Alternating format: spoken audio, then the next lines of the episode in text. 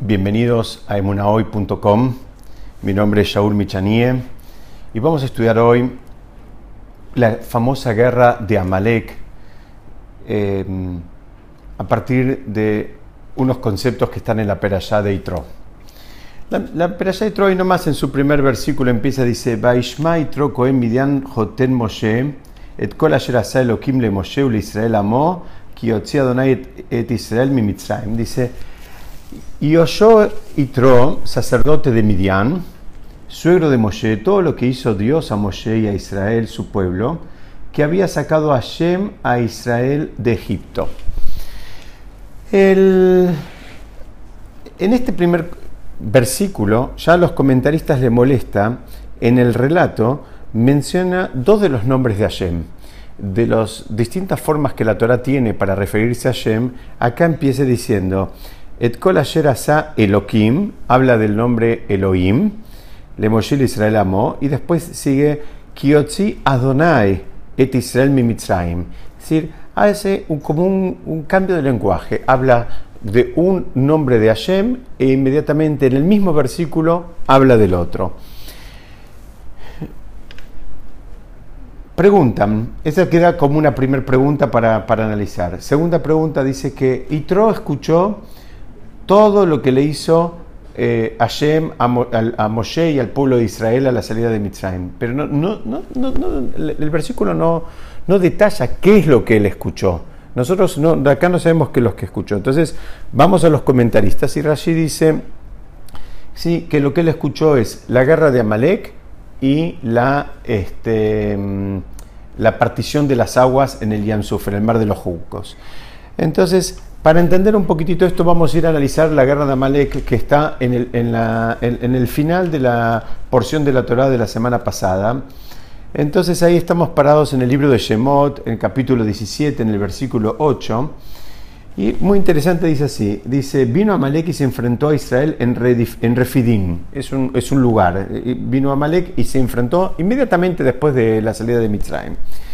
Entonces el siguiente versículo dice, dijo Moshe a Yoshua, Elige para nosotros hombres y sal a librar batalla con Amalek.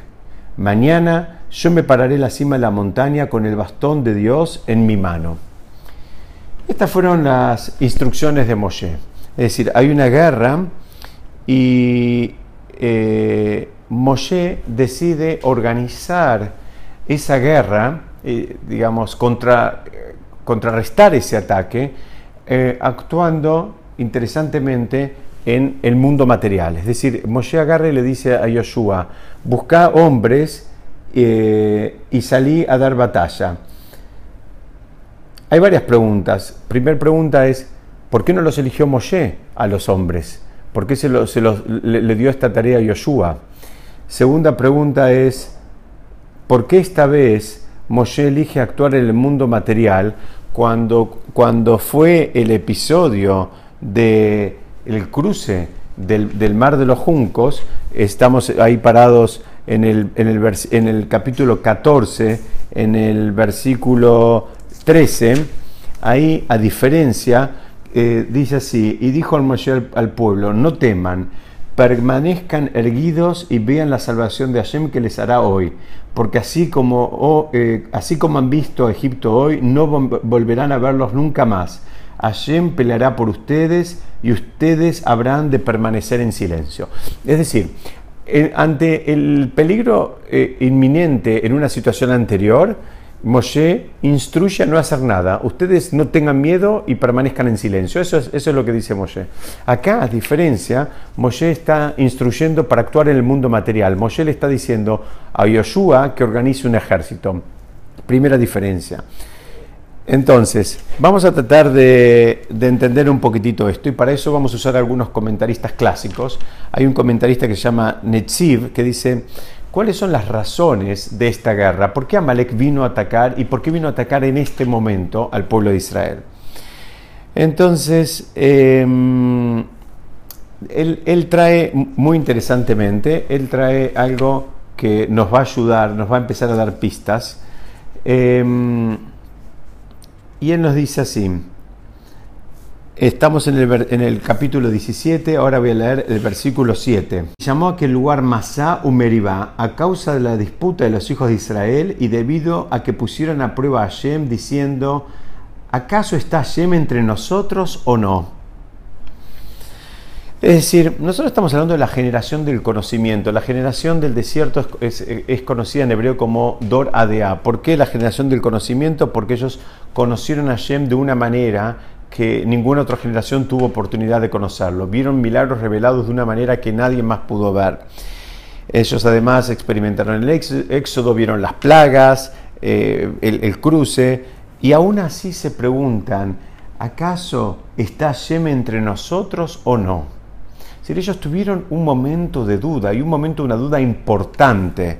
Entonces, el Netziv, este comentarista, dice, esta es la fuente del ataque de Amalek. Ahora vamos a tratar de entender cómo funciona eso. Es decir, él, explica, dice, ellos vieron los milagros, los hechos supranaturales que Hashem les hizo, todos los que acabamos de mencionar. Dice, pero ¿qué pasa? También estaba Moshe presente y ellos entendían que Moshe era un gigante espiritualmente hablando y entonces ellos entendían que todos esos milagros eran por mérito de Moshe, es decir, nadie, nadie eh, en su sano juicio se podía atribuir eh, el nivel como para provocar que Hashem se revelara de estas formas. Entonces dicen, bueno, nosotros ahora nos estamos colgando de los méritos de Moshe. Nosotros estamos, digamos, usufructuando su presencia y de esa manera recibimos un montón de eh, milagros tanto en el mundo natural como en el mundo supranatural. Ahora, eh, la pregunta de ellos era, ¿qué va a pasar cuando Moshe no esté? ¿Qué va a pasar cuando ya no tengamos a ese gran escudo, ese gigante que nos está defendiendo? Entonces, eh, ellos tenían una duda. ¿Cómo Hashem iba a manejar el mundo? Si iba a seguir involucrado de una manera, digamos, protagónica, de una manera con mucha presencia, o si supuestamente iba a dejar el mundo librado a eh, su propia dinámica. Es decir, esa era la pregunta. Si, cuando pregunta el pueblo de Israel en el versículo que acabo de leer, si Hashem está entre nosotros, la pregunta básicamente es esa, es si Hashem está, eh, sigue estando entre nosotros en el mundo, digamos, aunque no lo veamos, o es que tal vez hizo lo que tenía que hacer y ya se retiró. Es una pregunta que parece bastante blasfémica y a todos los comentaristas les molesta, pero vamos a ver, si Dios quiere, ahora un poquitito más eh, en profundidad, que no es una pregunta tan alocada, es una pregunta que si no tenemos, eh, digamos, el ejercicio, eh, cualquiera puede caer en, una suposición similar.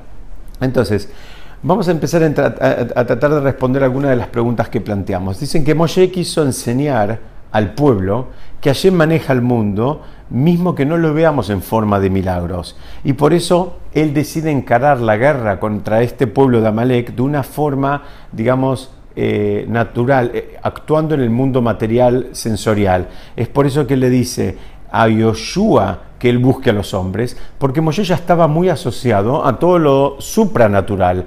Todo lo que venía de Moshe, la gente lo percibía como algo que estaba por encima de la naturaleza. Moshe se la pasaba haciendo milagros y hablando con Hashem y milagros muy grandes. Entonces dijo, no, no, que lo busque una, otra persona, que se ocupe Yoshua. Por eso le da la, la, mitzvah, le da la, tarea a Yoshua de buscar a estos hombres. ¿Por qué? Porque él quería demostrarle al pueblo que también se podía y podían ir generando su confianza en Hashem, aunque ellos tengan acciones en el campo material sensorial. Eh, ese sería como el primer gran aprendizaje de, todo, de todo este episodio. Es interesante ver que según un comentarista clásico, que es el Targum Yonatán, él dice que cuando Moshe le dice a Yoshua que selecciona a los guerreros, él estaba pidiendo que busquen personas de emuná. Personas, siempre decimos, la palabra emuná está mal traducida, no alcanza la traducción, pero está traducida como la palabra fe pero es todavía un concepto mucho más, mucho más profundo de la, que la palabra en castellano, que es la, que tenemos más parecida, que es fe. Y, él, ¿por qué busca, les pide que buscan hombres de estas características? Porque dice que las personas que tienen emuná, que tienen ese entrenamiento eh, en percibir la presencia de Hashem en el mundo, son personas que están más preparadas y son más adecuadas para inclusive dar batalla en acciones en el mundo natural. Entonces, para avanzar un poquitito, vamos a otro comentarista clásico, el Ramak, el Moshe Cordovero, que fuera eh, también uno de los maestros del Arizal. Eh, él explica algo que nos va a empezar a ayudar a entender todo, todo, todo, este episodio. Él dice, cuando Moshe le dice a, a Yoshua, dice, Mahar Anohin Itzabel Rosh Umate Elohim Beyadin, dice, mañana yo voy a subir a la cima de la, de, la colina y voy a tener el bastón de Hashem en mi mano. Entonces él nos empieza a enseñar algo. Dice, mira, hay todos estos episodios se mueven citando alternativamente dos de los nombres de Hashem. Uno es Adonai y el otro es Elohim. Entonces dice, mira, cuando habla del nombre Adonai, se refiere al eh, manejo del mundo por medio de milagros sobrenaturales. Y cuando nombra el eh, cuando se refiere a Hashem con el nombre Elohim, Elohim, eh, yo lo digo de esa manera porque hay, un tema de no repetir el nombre de Hashem, digamos, eh, permanentemente. por eso yo cambio una letra y lo digo con Kuf. Dice, cuando lo dice de esa manera es que Hashem está manejando el mundo a través de los medios naturales. ¿Qué significa esto? ¿De dónde lo aprendemos? Dicen que el nombre Elohim y la palabra naturaleza, que en hebreo se dice ateba, tiene la misma gematria. La forma en que Hashem maneja el mundo de la naturaleza tiene que ver con su nombre Elohim. Y cuando Hashem maneja el mundo de lo que está por encima de la naturaleza, lo que nosotros entendemos como algo supranatural, tiene que ver con el nombre Adonai. Entonces, vamos a avanzar un poquitito más. Hay una Mishnah todo este de Torah, todas este, estas palabras que estamos estudiando están basadas en un shur que yo recibí del Rab Pinjas Friedman y él eh, trae acá una Gemara famosa en el Tratado Rosh Hashanah, la página 29, eh, donde la, Mishnah misma pregunta ahí, ¿a acaso, eh, digamos, cuando, porque ahí dice que cuando Moshe levantaba las manos, el pueblo de Israel prevalecía sobre el pueblo amalequita. Y cuando Moshe bajaba las manos, el pueblo de Israel eh, perdía, por decirlo de alguna manera. Entonces, esta era una batalla de ida y vuelta y había momentos donde el, pueblo de Israel prevalecía y momentos donde retrocedía. Entonces, la pregunta es, que la pregunta que hace la, la Gemara muy interesantemente, dice, pero entonces, ¿qué pasa acá? Dice, ¿que había magia acá? ¿qué, es? O, las manos hacían ganar la batalla, por el, solo hecho de levantar las manos de Moshe ya se ganaba una batalla. Entonces dicen algo muy interesante. Él, eh, eh, explica ahí la Gemara misma, dice, cuando el pueblo de Israel miraba hacia el cielo y subyugaba su corazón a Hashem, al Padre Celestial, ahí ganaban. Es decir, Moshe lo que estaba tratando de hacer acá estaba queriendo enseñar un concepto muy importante. Y él lo que estaba diciendo es, mismo que estás actuando en el mundo material sensorial, no hay mundo más material sensorial como una guerra, dice, no te olvides de incluir el componente espiritual. Entonces, en el marco de la guerra misma, cuando, cuando Moshe levantaba las manos, eso motivaba a que todo el pueblo tuviera un vínculo espiritual. Y eso es lo que hacía ganar la guerra. O sea, en definitiva, Moshe lo que estaba tratando de enseñarles a ese pueblo y a nosotros también es eh, cuál es la actitud que la persona debe tener para enfrentar sus problemas de la vida cotidiana. Entonces, todo esto de levantar la mano y bajar la mano no era magia, no era ningún truco, ni era ni mucho menos, sino la idea que había atrás de todo esto era no son dos mundos separados, no está el mundo material por un lado y el mundo espiritual por el otro, sino que se entrelazan, se cruzan, arman un tejido y ese tejido se mueve al unísono. Y eso era lo que le costaba a esta generación entender. Y eso por eso eh, Moshe necesita enseñarles esto, porque hasta ahora habían visto el mundo espiritual por un lado y el mundo material por el otro. Y hay mucha gente que aún en nuestra generación piensan que el mundo espiritual se circunscribe al espacio del templo. Entonces, adentro del templo somos religiosos, cuando salimos del templo no lo somos, o sea, o no, o no necesariamente tenemos que portarnos de la misma manera. Justamente el verdadero desafío, la Torah no nos pide a nosotros que seamos este digamos, este, santos arriba de una montaña, sino el desafío de la Torah es vivir la Torah interactuando con las personas. Cuando las personas nos hacen cosas que tal vez nos ofenden o nos duelen, cuando las cosas no nos salen como queremos, cuando el que actúa en el mundo comercial el cliente no paga o el proveedor no entrega, ahí se pone en juego hasta qué punto la persona tiene una vida espiritual elevada y hasta dónde esa supuesta elevación que tiene le sirve porque, eh, digamos, toda, la, toda, la, idea que hay a través del trabajo de Torah Mitzvot es alcanzar el refinamiento de la persona. Y ese refinamiento se lo, debe ver en, ambos campos, en tanto en la interacción que la persona tiene con sus congéneres, como en el vínculo que él va desarrollando con Hashem. Entonces, para avanzar un poquitito más, hay otro comentarista clásico que se llama el Al-Shih, le dicen el Al-Shih HaKadosh, y él dice que el referente dice que cada, él explica, yo voy a traer nada más la, idea brevemente, pero él, explica que cada pueblo tiene un referente en, un referente celestial, un referente en el Shamaim, un referente en el cielo que lo, que lo defiende. Y el referente del pueblo de Amalek no es nada, menos, ni, nada más ni nada menos que el Yetzirah, el instinto del mal, es el Satán que es el mismo que el Satán. Es un malaj, es un ángel, eh, que entonces eh, él explica que cuando Moshe le dice a Yoshua, organiza un ejército para pelear acá abajo y yo voy a ir arriba de la cima y voy a estar con el bastón de Hashem, lo que le estaba diciendo eh, Moshe a Yoshua es, ustedes actúen contra este ángel en el mundo material y yo voy a ir a actuar en el mundo espiritual, es decir, eh, que, también nos da una pauta, o sea, va por el mismo lado lo que venimos hablando. El Alshik lo que está diciendo es, la persona tiene un problema, tiene que resolverlo, muy bien.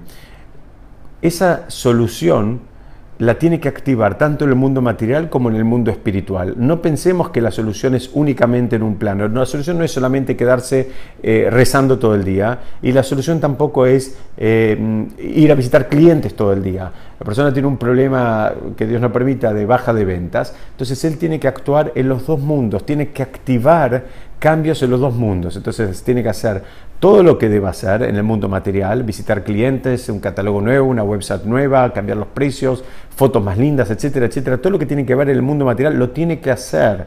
No alcanza con rezar, pero también tiene que hacer tefilá, tiene que rezar, tiene que vincularse con Hashem. Y eso es lo que dijo Moshe. Dijo, actúe en el mundo material y yo voy a acompañarlos desde el mundo espiritual, pero vamos juntos. No dijo, ustedes van a un lado y yo voy a otro, en un momento y en el otro. Vamos juntos a hacer las cosas. Entonces, para ir entendiendo un poquitito, ¿cuál era el arma de Amalek? ¿Cuál era la guerra esta que estaba luchando? ¿Cuál era la fortaleza de Amalek? ¿Cuál era el daño que causaba Amalek? El daño que causaba Amalek es el mismo daño que nos causa ahora. Es decir, la, la, Torah no es un libro de historia y no nos está contando una historia de algo que pasó hace miles de años. Esta guerra con Amalek es una guerra que vivimos todos y cada uno de nosotros y la vivimos a diario. Y ahora vamos a entender por qué.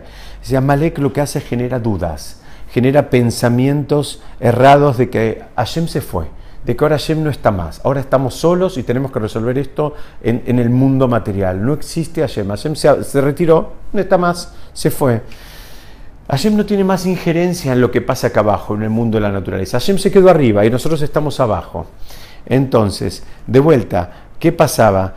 Eso fue lo que sintió a Israel. El Am en un momento sintió esa sensación e hicieron esa pregunta que, definen los comentaristas como una pregunta blasfémica, cuando dijeron, ¿acaso, eh, ¿acaso está Hashem entre nosotros o no? Dice, esa pregunta se la hace la gente todo el tiempo, se la hace la gente en todo momento y en toda generación. La, gente, la persona que no trabajó sus midot y que no trabajó su emuná, y, entender cómo es que Hashem maneja el mundo y cómo Hashem nunca se aparta del mundo, es normal que le surja esa pregunta, es natural que cuando las cosas no le salen como quiere, dice, bueno, me tengo que arreglar con lo que tengo, me tengo que arreglar en este mundo material, me olvido del mundo este, espiritual. Y justamente Moshe lo que viene a hacer es, cuando levantaba las manos, motivaba al pueblo eh, eh, a, poner su confianza en el vínculo con Hashem. Digamos, eh, se generaba una, una corrección de esa eh, supuesta blasfemia de antes. el pueblo ahora entendía que su fortaleza no radicaba únicamente en, los guerreros que tenía, sino también en el vínculo que tenía con, con Hashem. Entonces, eh, fijémonos que la Torah nos instruye, nos da una mitzvah muy específica y muy fuerte. Y la mitzvah es Sahor et malek baderech mitzrayim. Dice, recordá lo que tenemos una mitzvah, una de las 613 mitzvot es recordar lo que nos hizo el pueblo de Amalek en el camino cuando salíamos de Mitzrayim. Y muchos preguntan, ¿por qué hace falta, por qué hizo falta que ponga cuando salíamos de Mitzrayim? Podría haber sido la mitzvah concretamente, recordar lo que te hizo el pueblo de Amalek, punto. ¿Por qué hace falta aclarar en el camino cuando salías de Mitzrayim? Entonces, acá el Ramban Nachmanides nos dice y nos explica un poco cómo, cómo funciona todo, todo esto. Él dice, los milagros al salir de Egipto eran para entrenar al pueblo a ver los milagros escondidos en la naturaleza. Es decir, hasta ahora el pueblo solamente podía ver los milagros recontra revelados. Ahora había que entrenarlos a ver la mano de Hashem también puesta en, el marco de la naturaleza, en el mundo material sensorial. Hizo falta esto porque ellos no, no, se olviden que el pueblo ese había llegado al número 49, al nivel 49 sobre 50 de impureza espiritual. Estaban en un nivel tan bajo que hacía falta, digamos, hacerles una e, educación intensiva acerca de cómo es que Hashem maneja el mundo y cómo que Hashem está presente en el mundo. Entonces, justamente el momento que eligió este pueblo, Amalek, para, para atacar al pueblo de Israel, era a la salida del... ni bien cruzaron el mar de los juncos, ni bien, ni bien salieron de Egipto. Es decir, fue un acto de crueldad porque todavía no había un pueblo organizado, todavía no había un pueblo militarmente eh, preparado y además, em, em, digamos, espiritualmente hablando, ese es el desafío. Por eso dice la, la, mitzvah, dice, recordad lo que dice Amalek Baderech, Baderech quiere en el camino, cuando vos estás en proceso de formación, porque Amalek te puede hacer daño cuando vos te estás formando, cuando vos ya estás fuerte y estás eh, armado, como quien dice, Amalek ya no puede entrar, pero cuando vos te estás construyendo, cuando vos estás en camino de formarte, dice, estabas saliendo de Mitzrayim, estabas saliendo, Mitzrayim también quiere decir las limitaciones, cuando te estás formando, saliendo de tus limitaciones, abriendo un poquitito la caja, ahí vino Amalek, y Amalek, ¿qué quiere hacer? Amalek quiere limitarte, Amalek quiere que no crezcas, Amalek, quiere que te enfríes. Ese es el trabajo que hace Amalek. Amalek es, eh, digamos, es la continua eh, desmotivación, es sembrar dudas, es desconectarte, es sacarte, te sentís en un momento inspirado y justamente te tira un balde de agua fría que dice, no, ¿por qué haces eso? Eso es para los rabinos, eso es para los esposos de los rabinos, eso no es para vos, ¿quién te crees que sos? esa es la actitud de Amalek y la vamos a ver mucho más presente de lo que nos imaginamos en nuestra interacción con las personas. En cualquier momento que sentimos una, un rapto de inspiración, que queremos avanzar un poquitito más en cualquiera de las mitzvot, avanzar un poquitito más en, en kashrut, avanzar un poquitito más en la observancia del Shabbat, o en las reglas de Cheniut, o en hacer las verajot, en fin, o en, las tefilot, en lo que fuere, enseguida viene Amalek y te trata de enfriar, te trata de sacar, te, te trata de desmotivar. Entonces, Vimos hasta acá un poquitito toda la estructura conceptual de cómo funcionaba y, eh, por qué en ese momento y Moshe cómo nos quiere enseñar que hay que actuar también en el mundo material y en el mundo espiritual, que los dos mundos van juntos, que no soñemos que son dos cosas separadas. El judaísmo es un judaísmo que se integra en todas las actividades que nosotros hacemos. No es que uno es judío dentro de un contexto y en el otro contexto es una persona, este, entre comillas, mil veces civil, sino que el desafío es llevar ese judaísmo a todos los ámbitos y a todos los espacios. Entonces, ahora que vimos esta pregunta, este, este, este planteo conceptual, me gustaría los últimos eh, minutitos que nos detengamos un poquitito y pensemos, ¿cuántos de nosotros vemos la mano de Hashem en nuestras vidas? ¿Y cuán conscientes somos de la presencia de la mano de Hashem cuando estamos actuando en el mundo material sensorial, cuando estamos actuando en la, en la, calle, afuera, con el cliente, con el proveedor, con el verdulero, con el vecino, con la mucama que no viene el día lunes. ¿Cuál es nuestra reacción ante, digamos, eh, las cosas que nos salen como queremos, cómo manejamos la frustración. Todo esto nos debería servir para ver también la mano de, la mano de Hashem atrás de las cosas que nos generan frustración. Las cosas que nos generan frustración. Muchas veces las agrandamos, parece que un mundo se viene abajo. Bueno, todo ese, ese eh, eh, digamos, todo, todo, este trabajo que estamos mencionando nos debería ayudar a que por lo menos el mundo no se caiga tanto a pedazos. Entonces, cuando las cosas no salen como queremos, estamos conscientes de la presencia de Hashem, lo, tenemos incluido o estamos actuando solitos y solamente manejando una de las dos variables.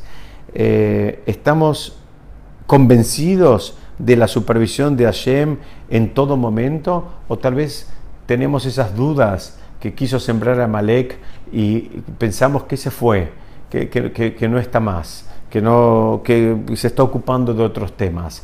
Inclusive eh, el, lo decimos en, en, el Alenu Le en la, en, la, en, la, en tefilá de Alenu Le al final de todas las tefilot, decimos em, Beyadat Ayom que Hashem o Elohim Mimal Mitachat Einod.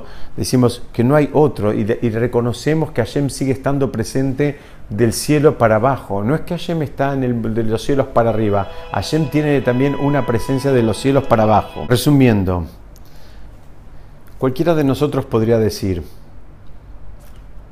yo no tengo que ir a ninguna guerra. ¿Para qué me sirve toda esta historia?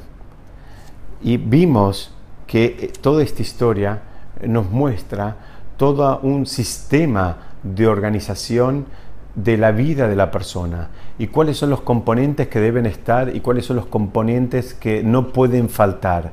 No pueden faltar el componente material y Moshe lo enseña claramente, le dice elegí a los mejores guerreros a Yoshua, no le dice elegí a cualquiera que igual yo voy a rezar y vas a ganar. Es decir, la persona tiene que hacer lo máximo en el mundo material sensorial y no, y no conformarse y no actuar como si él eh, tuviera la vaca atada porque tiene un vínculo espiritual. El vínculo espiritual no le garantiza, no le garantiza nada. O sea, él tiene que, por sí solo, él tiene que hacer su parte. Es decir, uno no puede pensar que porque él tiene un vínculo espiritual, después se queda todo el día abajo del colchón durmiendo y que Hashem va a resolver las ventas. No, la persona tiene que salir y actuar en el mundo material sensorial. Por el otro lado, no debe, no, debe creerse que solamente esa acción es la que va a resolver su problema. Tiene que estar también su, el componente espiritual. Eh, eh, eh, que acompañe su acción en el mundo material. Entonces, y ahora entendemos, la Torah es eterna, la Torah no es un libro de historia, la Torah nos quiere enseñar algo. Y acá hay toda una enseñanza muy, muy grande a partir de la perashá eh, de Itro, de la guerra con Amalek. Y por último, quería compartir con ustedes, volviendo al primer versículo que, que leímos hoy, eh, y, vamos a entender de otra manera cuál fue la reacción de, de Itro y cuál es el mérito que tiene Itro para que un nombre, eh, su, nombre esté asociado nada más ni nada menos con los diez mandamientos, que es la parte que se lee en, esta porción de la Torah. O sea, no solo tuvo una porción de la Torah con su nombre, sino que además de eso, en esa porción de la Torah se lee los diez mandamientos. Entonces dice que cuando eh, dice, yo soy Tro, sacerdote de Midian, suegro de Moshe, todo lo que hizo Elohim a Moshe y al pueblo de Israel, Kiotzi, porque sacó Adonai et Israel mi Mitzrayim.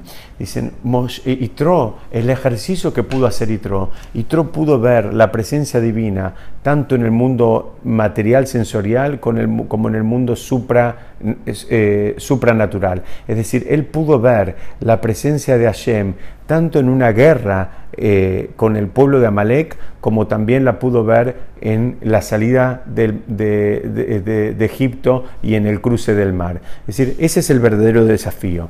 El verdadero desafío es integrar a Hashem a nuestras vidas. Y aunque parezca un poco naif el comentario, no es para nada naif. La persona que camina con Hashem, la persona camina más relajada, camina eh, más liberada. ¿Por qué? Porque sabe que Él hace su parte y que Él no tiene la responsabilidad absoluta de las cosas. Él llega hasta donde Él puede. Él tiene que hacer lo máximo, pero Él tiene que hacer su parte. Pero sabe que nunca está solo y que siempre Hashem lo acompaña y que Hashem no quiere que nadie sufra, sino lo que quiere Hashem, las cosas que nos van pasando, a veces son difíciles, claro que son difíciles, a veces son... Este, eh, eh, nos cuestan entenderlas, a veces generan sufrimientos, pero en definitiva es el camino que tiene Hashem para ayudarnos a convertirnos en las personas que nos tenemos que convertir. Besat Hashem, vamos a seguir estudiando. Muchas gracias.